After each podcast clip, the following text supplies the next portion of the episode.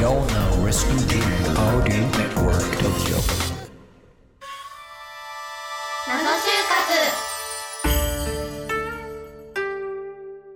明けましておめでとうございます。2022年謎就活よろしくお願いします。パーソナリティのミクです。この番組は就活を経験した方をゲストにお迎えし就活の謎に迫るバラエティ番組です。今週も様々な謎について一緒に考えていきましょう。アシスタントの林次郎とともにお送りします。はい新年もなぞなぞいきたいと思います。おめでとうでやんす。おめでとうでやんす。これやりたかったんです。け どちょっと流行ってるの知ってますか？おはようでやんすってやつ。ちょっとやりたくなっちゃいました。すいません今月のゲストはなんと2回目のご出演のさきさんとピースさんです。さきさんは小売スーパーと金融。ピースさんはモバイル販売会社と商社を受けていました。今日もこのメンバーでお送りします。よろしくお願いしおます。よろしくお願いします。よろしくお願いします。前回本当盛り上がりましたね。盛り上がりましたよね。お二人が出ていただいた回、はい。周りからの反響なんかはお二人ありましたか？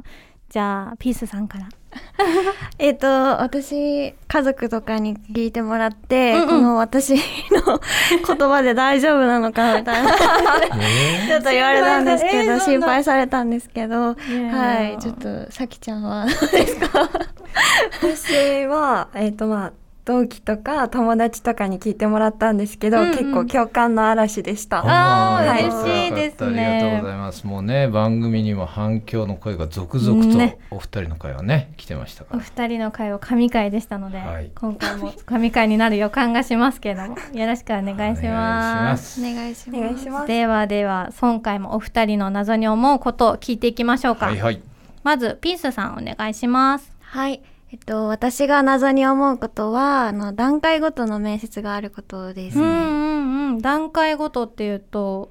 そうですね。えっと、なんか、1時とかうんうん2時とか3時に分かれると思うんですけど、確1回で済ましちゃったら、なんかその1回に集中できるし、いあー確かにいんじゃないかなと思って、なんで3回もあるんだろうって。一回にしてくれと1回にしてくれお願て。いですね。何回も、あの、うん。ウェブとかだったら交通費とかかからないと思うんですけど、うんうん今までコロナとかの前だとうん。交通費かけてそうか3回も行かなきゃいけないとかなるほど。あるので、考えると1回の方がいいのかな。そうまあそうですね。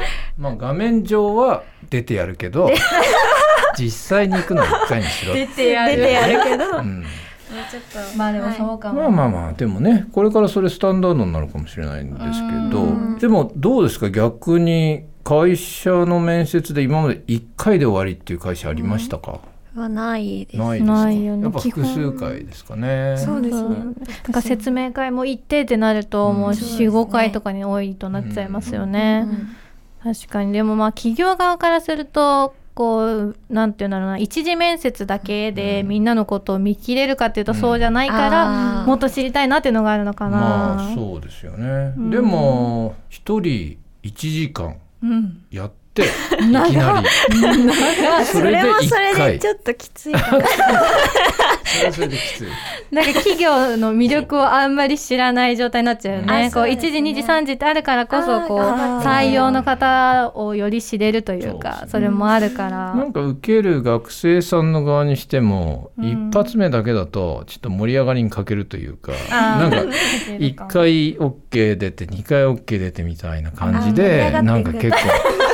徐々に徐々に。これこれ盛り上がっ本,、ね、本気かもみたいな本気かもしれないみたいな。確かに。燃え上がってうんくるのかな。そうですね。私も行きたいかもしれないとか、うんうんうんうん。確うん。かこの会社好きかもしれないとか。なんかそういう盛り上がりあるかもしれない。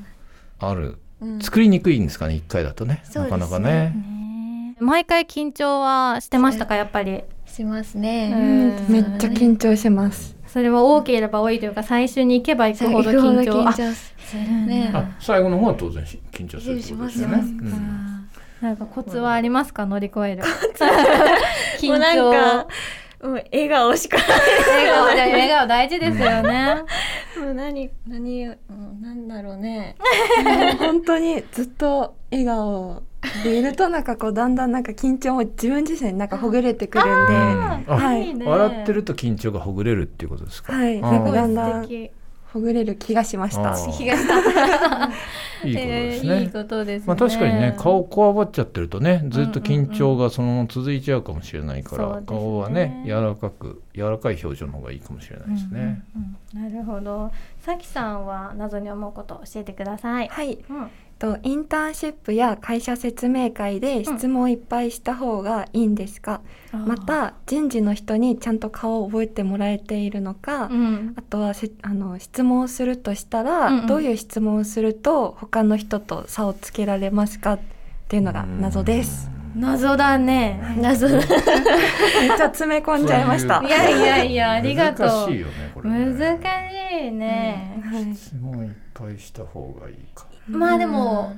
目に留まるじゃないですけど、うん。あこの子やる気あるなとは質問もらうと思いますよね、うん。きっと。でもわかんないですけど質問受けた方があんまりいっぱいされるとうん。引いちゃわない、逆に。まあで的外れのことを聞かれちゃうと、いやあ的まあそれもあるし、うん。的合っててもなんかあまりに食い気味っつうか もう入りたいないですかんですよ。ね。もう入りたくて入りたくて。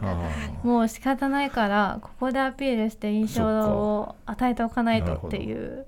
まあでもうん。どっちにしてもうん。いい印象かだからそういう意味で悪い印象かよくわからないですけど、まあ多くはきっといい印象なんでしょうね。あの印象には残るんじゃないですかね。確かにね、まあひ顔を覚えてもらうために顔を覚えてもらいたいのであればやっぱりうん積極的に行かなきゃいけないかなとは思いますけどね。ーなるほど。こうなんか質問ありますかって言われて手挙げて質問するより、はい。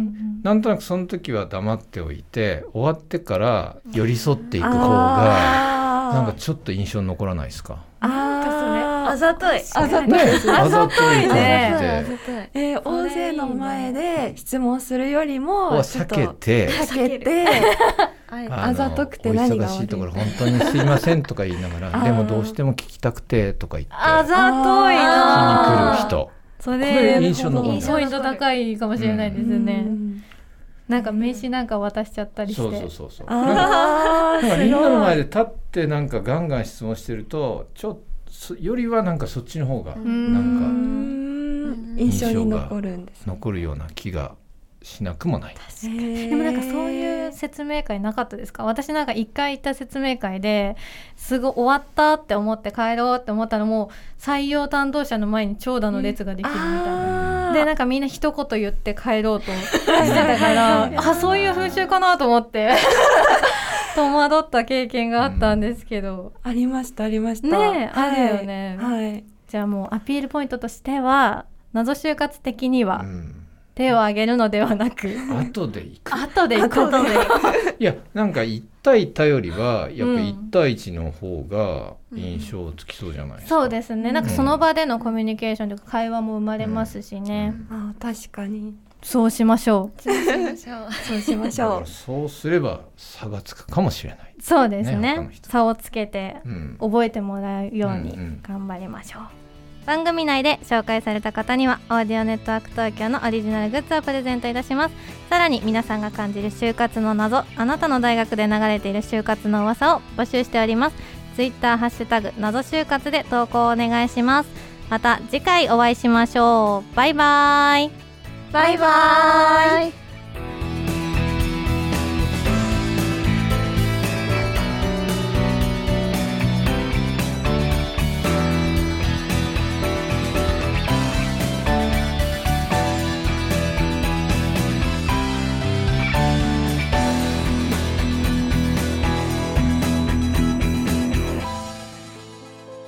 バイバイ「